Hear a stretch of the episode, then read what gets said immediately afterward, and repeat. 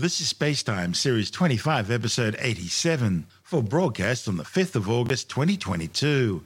Coming up on Spacetime, NASA to send two more choppers to Mars for its sample return mission. America's top secret space shuttle sets a new record. And China expands its space station. All that and more coming up on Spacetime. Welcome to Space Time with Stuart Gary.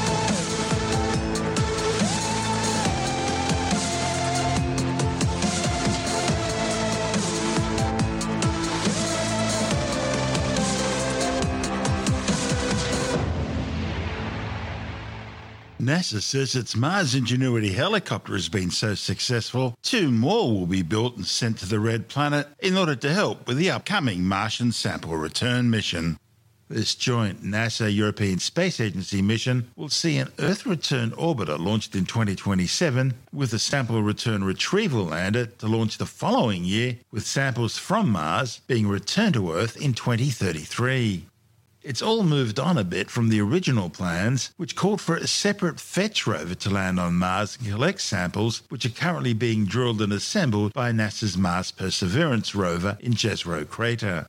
Those samples would then have been returned by the fetch rover to a Mars ascent vehicle, which would have descended to the surface aboard a sample retrieval lander. The lander would then act as the launch pad for the Mars ascent vehicle, which would fly up and rendezvous with the Earth return orbiter for the return journey back home. These new plans will see the Mars Perseverance rover replace the Fetch rover and directly load its samples onto the Mars ascent vehicle. And that means there's no need for a second lander or the additional rover. NASA's Associate Administrator for Science, Thomas Zurbuchen, says the changes were possible because of the reliability success of Perseverance and the amazing performance of Ingenuity. It means there's now room on the sample retrieval lander for two sample recovery helicopters, based on the design of the 1.8 kilogram Ingenuity, which has performed some 29 flights on the Red Planet surface since its arrival attached to the Perseverance rover in February last year. These new helicopters will provide a secondary capability to retrieve samples on the Martian surface. To do this, the new versions will be fitted with wheels and grappling arms. Each helicopter will be designed to lift one sample tube at a time, making multiple trips back and forth. A European Space Agency built sample transfer arm will then robotically place the sample tubes from the Perseverance rover into a special orbital sample container mounted inside the Mars Ascent vehicle. The Mars Ascent vehicle will then launch from the surface of the red planet into orbit, where it will dock with ESA's Earth return orbiter for the journey back home. During the journey back, those samples will be transferred from the orbiter into an attached NASA capture containment and return system. That will parachute back down to the Earth's surface, keeping its precious cargo free from Earth contamination. So far, Perseverance has collected 11 rock core samples together with one atmospheric sample. If all goes well, up to 30 samples will be collected by 2031 when the Return to Earth mission would launch from the Red Planet with a scheduled arrival on Earth in 2033. Which I guess gives us a timeline for when the first humans will travel to Mars. This is space time. Still to come, America's top secret space shuttle sets a new record, and China expands its space station. All that and more still to come on Space Time.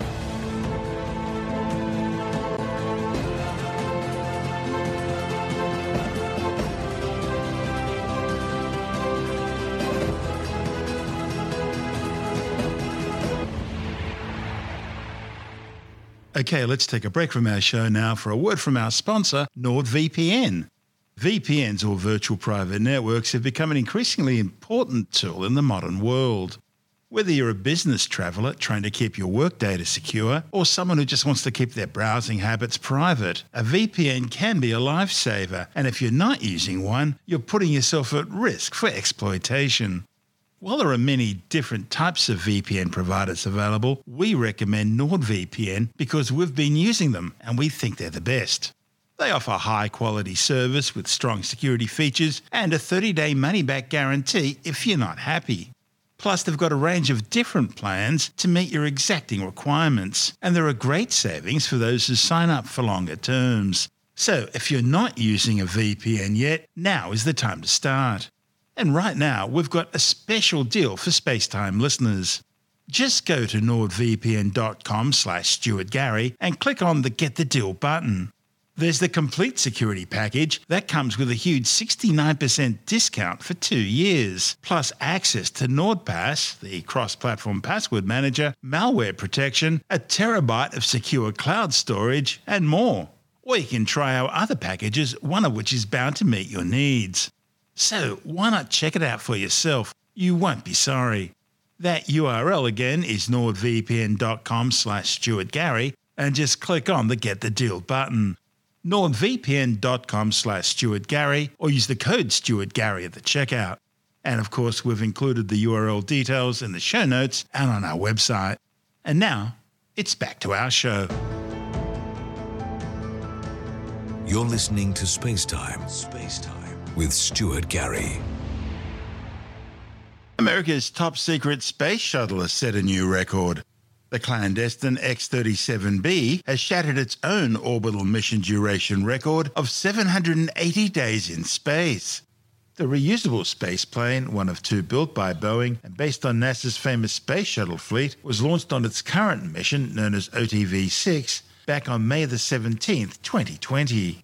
The Delta Winged X 37B were originally developed by NASA in 1999 to be launched from the payload bay of NASA's space shuttles and then undertake their own independently programmed missions after release.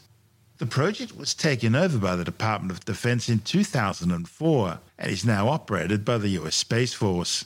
The X 37B's ability to suddenly change its orbit mid flight makes it difficult for adversaries to track, further adding to its mystery, since it can undertake different missions at different altitudes and different orbital inclinations. OTV 6 was launched aboard an Atlas 501 rocket from the Cape Canaveral Space Force Base in Florida, carrying more experiments than any other X 37B mission so far. While most details of the flight remain highly classified, two NASA experiments were included in the payload. One is evaluating the reaction of different materials to long term exposure in space, while the other is studying the effects of ambient space radiation on seeds. Among the other science packages on the flight which are classified is an experiment transforming solar power into radio frequency microwave energy, which is then being transmitted as usable energy down to Earth. The missions also deployed the 136 kilogram FalconSat 8 experimental satellite, which itself is carrying five experimental payloads, including a magneto-gradient electrostatic plasma thruster propulsion system, a new metamaterial antenna, which is compact but still provides phased array like performance, a carbon nanotube experiment using RF cabling with carbon nanotube braiding flexed using shape memory alloys, a new flywheel based attitude control and energy storage system, and a new camera and GPS system. The rest is classified. This is space time. Still to come, China expands its space station, and we take a look at the giant star Antares, Barnard star, the second nearest star system to the Sun, and the annual Perseids meteor shower as we explore the August night skies on Skywatch.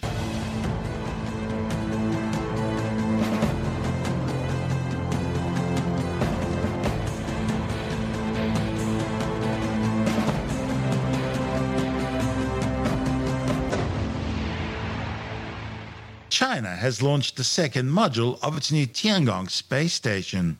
The 23 ton Wentian module was flown aboard a Long March 5B rocket from the Wenchang Space Center on Hainan Island in the South China Sea. It successfully docked onto the Tianhe core module of the space station 13 hours after launch. A third module called Mengtian is slated to join them in October. The three modules will form the core of Beijing's new manned orbital outpost, which the Chinese government claims will be used for scientific research. While the Tianhe core module provides taikonauts with living accommodation and the space station's control, power, and life support systems, the two new modules will provide laboratory space for the orbiting outpost. This is space time.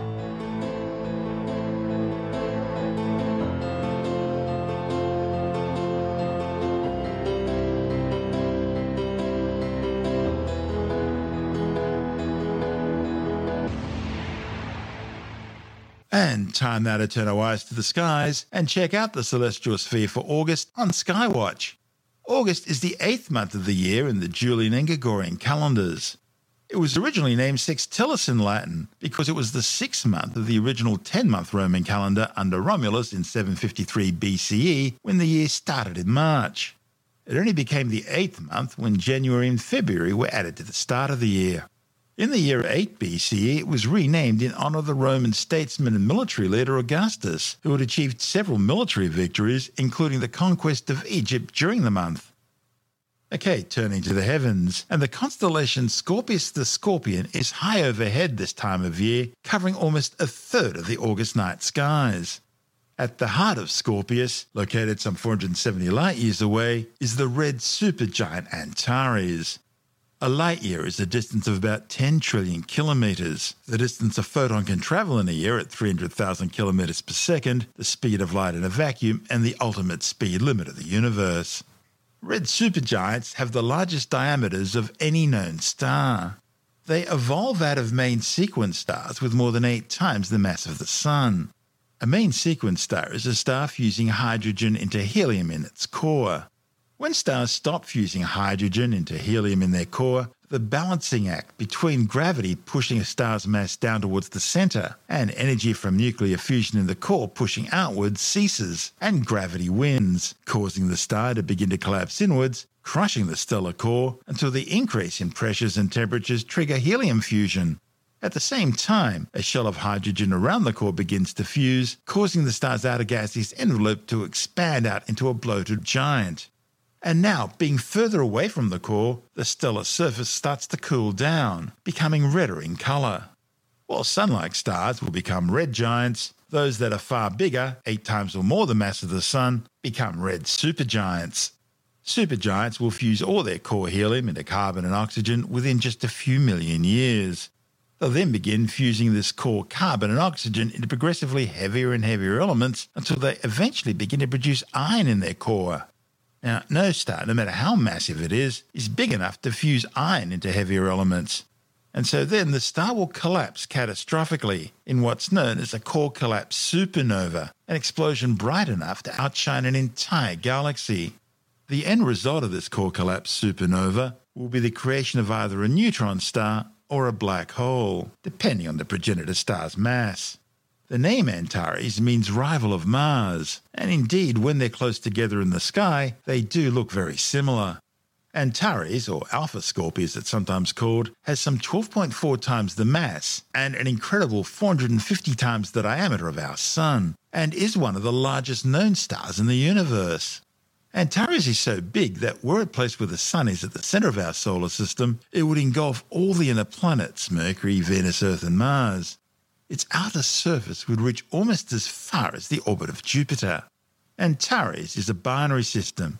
There's a companion star orbiting with it called Antares b, a massive spectral type B blue white star, at least 7.2 times the mass and 5.2 times the radius of the Sun. It's located about 224 astronomical units beyond the primary star. An astronomical unit is the average distance between the Sun and the Earth, about 150 million kilometres or 8.3 light minutes. Astronomers describe stars in terms of spectral types, a classification system based on temperature and characteristics. The hottest, most massive, and most luminous stars are known as spectral type O blue stars. They're closely followed by spectral type B blue white stars, then spectral type A white stars, spectral type F whitish yellow stars, Spectral type G yellow stars, that's where our Sun fits in. Spectral type K orange stars. And the coolest and least massive of all stars are spectral type M red stars, commonly referred to as red dwarfs. Now, each spectral classification is further subdivided using a numeric digit to represent temperature, with 0 being the hottest and 9 the coolest, and a Roman numeral to represent luminosity. Now, put all that together, and our Sun is a spectral type G2V or G25 yellow dwarf star. Also included in the stellar classification system are spectral types LT and Y, which are assigned to failed stars known as brown dwarfs, some of which were actually born as spectral type M red dwarf stars but became brown dwarfs after losing some of their mass. brown dwarfs fit into a category between the largest planets, which are about 13 times the mass of Jupiter, and the smallest spectral type M red dwarf stars, which are about 75 to 80 times the mass of Jupiter, or 0.08 solar masses. Located near Antares is the spectacular globular cluster Messier 4, or M4 for short. Named after the 18th century French astronomer and comet hunter Charles Messier, it's one of a catalogue of 103 fuzzy objects which weren't comets and so were of no interest to Messier, and so he made a list of them, so he didn't waste his time looking at them. Other astronomers have since added further celestial objects to the catalogue, bringing the total to around 110. Located some 7,000 light years away, Messier 4 can be seen through a pair of binoculars, making it one of the closest globular clusters to Earth. Globular clusters are densely packed spheres containing thousands to millions of gravitationally bound stars, which it's thought were either originally all born at the same time in the same stellar nursery, or are the surviving cores of galaxies that have been cannibalized by larger galaxies. They're almost always found orbiting the halo of galaxies. The Milky Way has about 150 of them, and they're all usually very ancient, some dating back to around 12 billion years.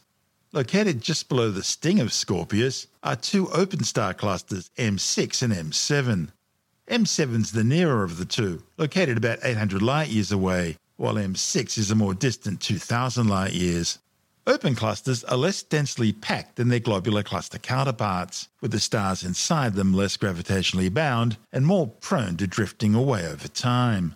Another open star cluster in Scorpius is NGC 6231, located about 6,500 light years away, just near the star Zeta Scorpii. NGC 6231 is a bright open star cluster containing around 120 stars, including a significant population of highly luminous supergiants, numerous white yellow stars, and at least two Wolf Rayet stars. Wolf Rayets are extremely luminous evolved stars reaching the ends of their lives. Having run out of hydrogen for core fusion, they're no longer on the main sequence and are instead fusing progressively heavier and heavier elements in their cores. This causes them to have surface temperatures of up to 200,000 degrees Celsius, and such extreme temperatures generate powerful stellar winds. Just behind Scorpius is the constellation Sagittarius, the half man, half horse of Greek mythology. And as we mentioned in last month's Skywatch, the center of the Milky Way galaxy is found in Sagittarius, roughly 27,000 light years away. The name Sagittarius can be traced back beyond the Greeks to the ancient Mesopotamian archer god Nergal. Sagittarius is known for its many nebulae and clusters, more than any other constellation. One of the largest and brightest is the globular cluster M22, big enough to be visible to the unaided eye. Located about 10,600 light years away near the galactic bulge, M22 is more elliptical than most globular clusters. It's located just south of the ecliptic, the plane in the sky upon which all the planets orbit the Sun, and it contains over 70,000 stars, covering an area of around 100 light years. It also contains at least two black holes and is one of only a handful of globular clusters known to contain planetary nebulae, the puffed off outer gaseous envelopes of dead sun like stars. Located in the sky next to Scorpius in the west and Sagittarius in the east is the constellation of Ophiuchus, the healer or serpent bearer, often portrayed as a snake coiled around a man. In Greek mythology, Ophiuchus raises Orion from the dead after he was bitten by Scorpius. Ophiuchus contains several star clusters and other interesting features, including Barnard's star. Barnard's star is the second nearest star system to the Sun, beaten only by the Alpha Centauri triple star system. Located some 5.9 light years away, Barnard's star is a spectral type M red dwarf, about 0.144 times the mass of the Sun. Our Sun is around 4.6 billion years old. At between 7 and 12 billion years of age, Barnard's star is considerably older than the Sun and may be among the oldest stars in the Milky Way galaxy. It's lost a great deal of rotational energy, and its periodic slight changes in brightness indicate that it's rotating about once every 130 days. By comparison, our Sun rotates roughly once every 29 days. Given its age, Barnard's star was long assumed to be quiescent in terms of stellar activity. But in 1998, astronomers observed an intense stellar flare, indicating that Barnard's star is indeed a flare star.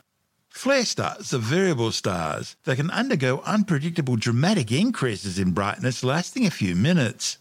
It's believed that the flares of flare stars are analogous to solar flares in the Sun, in that they're generated by stellar magnetic energy stored in the star's atmosphere.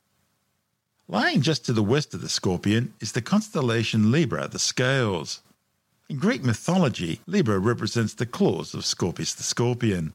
However, the Romans considered Libra a distinct separate constellation from Scorpius and thought them to be the scales symbolizing the equinoxes, the times of the year in March and September when the Earth gets equal lengths of day and night.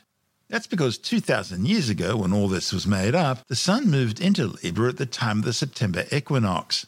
But due to precession, as the Earth's spin axis wobbles in direction, this point in time has now moved into the adjoining constellation of Virgo. If you look to the south in the Southern Cross, that's the constellation Centaurus, another half man, half horse mythical beast. Centaurus was the teacher of many of the Greek gods and heroes.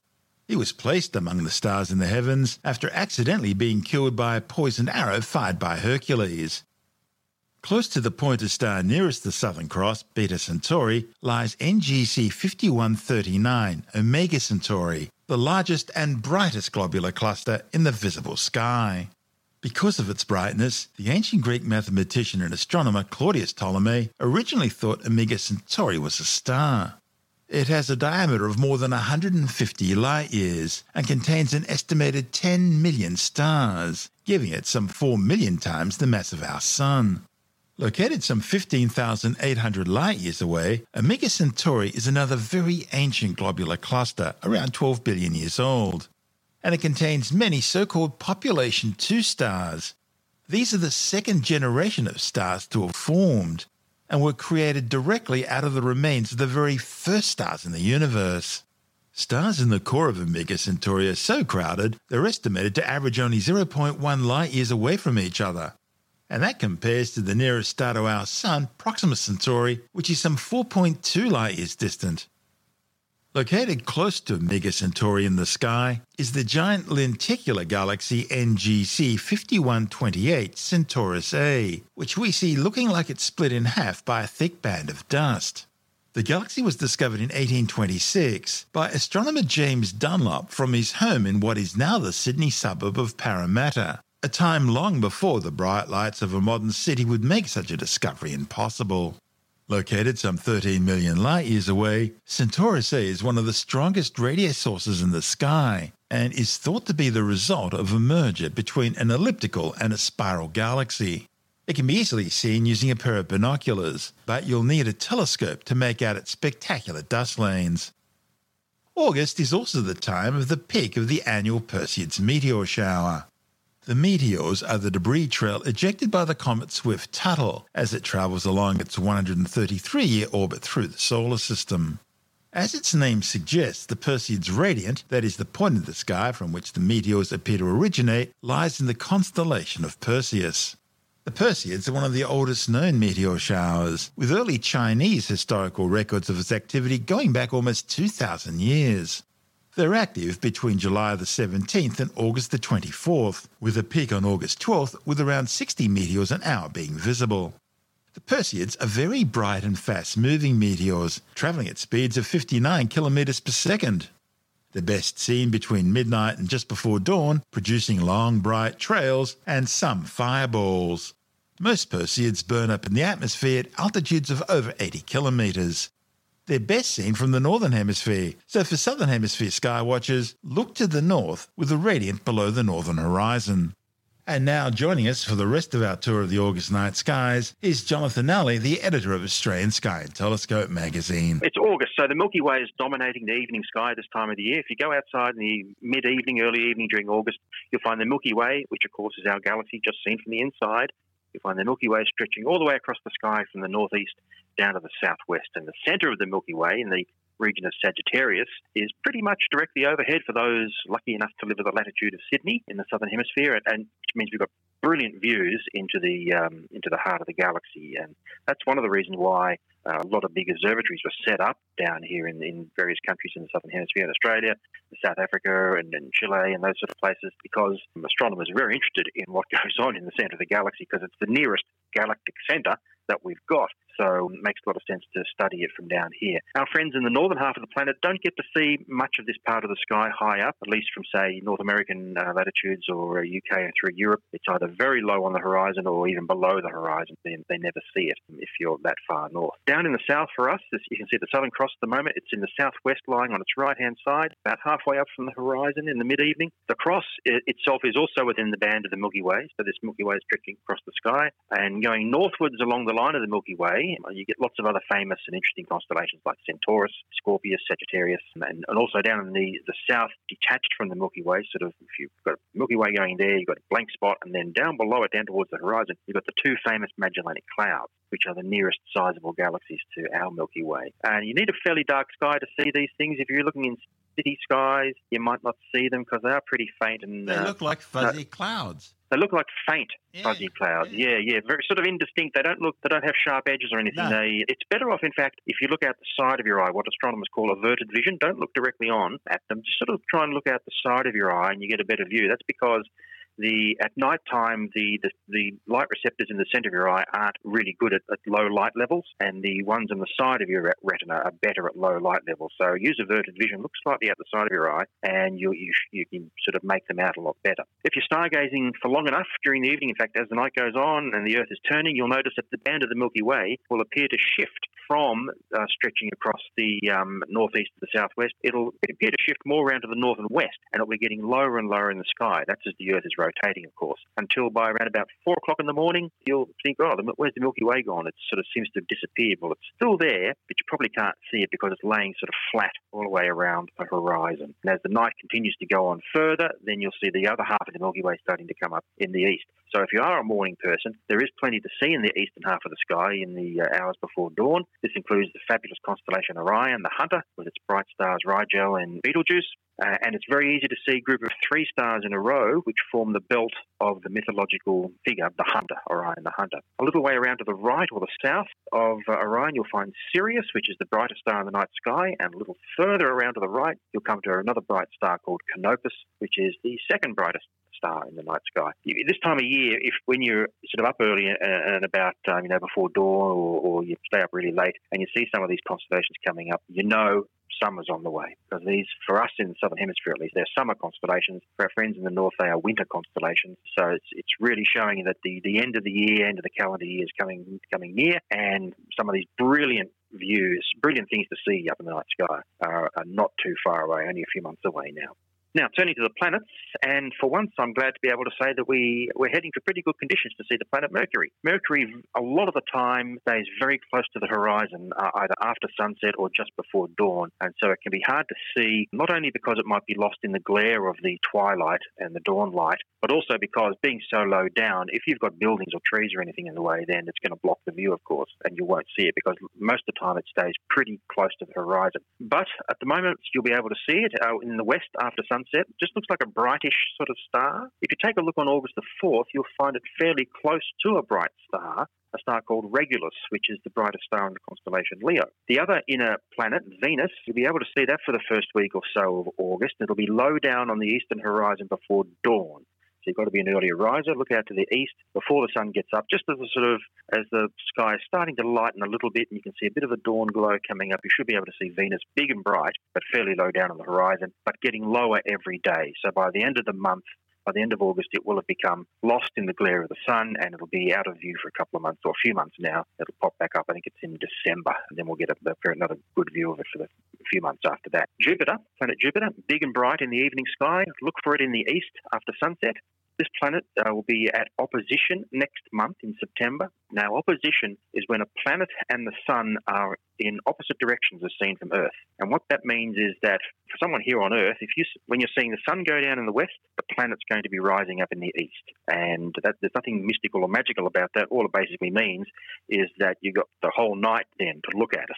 Because as the sun goes down, the planet's coming up, you've got 12 hours or so, or 8 hours or 9 hours, depending on what your particular season is, to study this planet all night long, which is going to be really, really good. Have you So, seen um, the brilliant James Webb image of Jupiter that's just been published? Yes, I have seen that. I haven't had a good look at it yet, but it looks pretty good. And, Oh, and look, they'll, they'll get even they'll get even better pictures as the uh, as the months and years go by. But you know, I've actually just written an editorial for the next issue of Australian Sky and Telescope magazine and about Webb and the fantastic things it's going to see. And the the thing that most people are concentrating on, and, and fair enough too, is the views that it's going to give us of the far distant universe, both in terms of distance and time, looking back in time, the earliest galaxies. But I'm actually really keen to see what it's going to do, looking at our solar system and things that might be close to our solar system. So, for instance, new planets, perhaps, planets that haven't been found that are on Ah, the far Planet X, outskirts of our okay. solar system.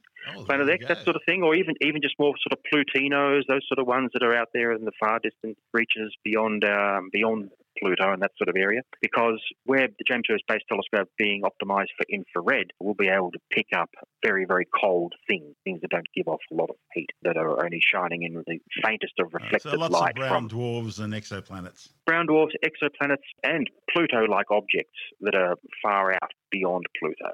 Trans Um, Neptunians. Trans-Neptunian things, yeah, all those sort of things. I mean, there's, there are lots of them out there, and no doubt there are lots more to be discovered. So um, that's what I'm really looking forward to because, in a way, no, I'm just going to contradict what I was about to say. I was going to say that, you know, there are a lot of those things out there we haven't really seen before, but we've seen things like them, just as looking back through time towards Yeah. the Big Bang, we've seen plenty of other galaxies and things. And this is the thing, too, that James Webb Space Telescope is both revolutionary, but I think it's more evolutionary. It's going to be doing pretty much the same kinds of things that have come before, but it's being far bigger and more modern and all that sort of stuff. It's going to be able to do those things a lot better. So it's the improved uh, resolution you're excited about. the improved resolution, the the sensitivity, the sensitivity of its detecting system. So you could have a telescope that's you could have two telescopes side by side, and they might be the same size and everything. But if one's got more sensitive detectors or receivers on it that can discriminate very very faint signals, as scientists call them, from background noise and, and background interference, then that's what you really want. You want large size, which gives you ability to see detail, and you want high sensitivity to be able to detect faintness. That's what you really want.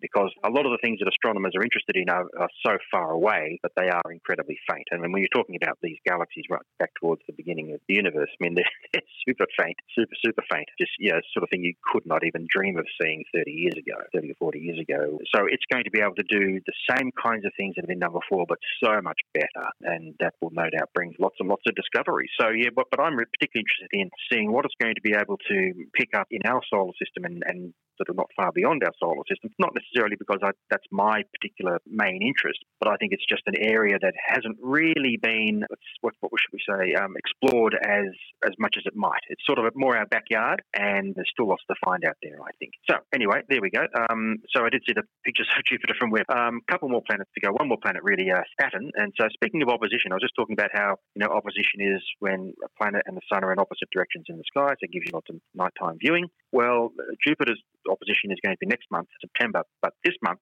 Saturn reaches opposition on August the 15th. So great time to see Saturn. So around about that time of the month when the sun's going down, Saturn will be coming up over the horizon in the east. Now to the naked eye, Saturn just looks like a bright, slightly yellowish coloured star out in the eastern sky. But if you get a chance to look through a telescope, even a small one, you will see its rings. And there's just nothing like seeing Saturn through a telescope, particularly for the first time. It's just one of those wow moments. Everyone just goes, wow, particularly when you stop and think, well, this is actually real. This is the sort of thing Galileo was looking at hundreds and hundreds of years ago. Um, I'm trying to really is understand. trying to figure out what is Yeah. this thing. Yeah, the, to, to him it seemed to be a, a planet that's got ears in it. Yeah, which were the rings, because his telescope gave a very fuzzy view, and you couldn't discriminate the rings to see what they actually really were. So yeah, if you get a chance to look through, look at Saturn through a telescope, uh, maybe your friend or family's got one or there's an observatory nearby, please do. What else? Well, just finally, planetary oppositions and primetime viewing opportunities. Well, we've got a few more coming up later in the year. We've got uh, Neptune will be at opposition in September and Mars in December. Now, Mars is the one that everyone's really interested in because Mars comes quite close to the Earth, you know, astronomically speaking, closer than the other ones do. Well, Venus actually does come closer, but we can't see a lot on Venus. It's just covered with clouds. But Mars is the one that amateur astronomers particularly really like to get a good view of. It comes around every 24 months or so. There's good viewing opportunity. This time won't be superb in terms of viewing because it's not going to be as close as it's been at other times, which means it'll look a little bit smaller, It won't be quite as big through a telescope. But nonetheless, let's keep our fingers crossed for some good viewing opportunities in December for those people who like Mars. And that, Stuart, is the night sky for August. That's Jonathan Nally, the editor of Australian Sky and Telescope magazine.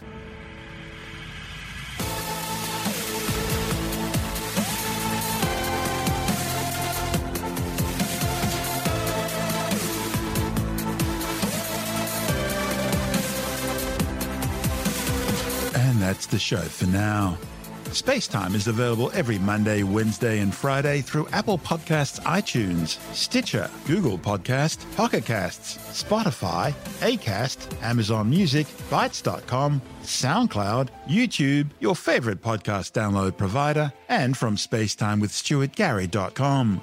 Spacetime's also broadcast through the National Science Foundation on Science Zone Radio and on both iHeartRadio and TuneIn Radio and you can help to support our show by visiting the Spacetime store for a range of promotional merchandising goodies.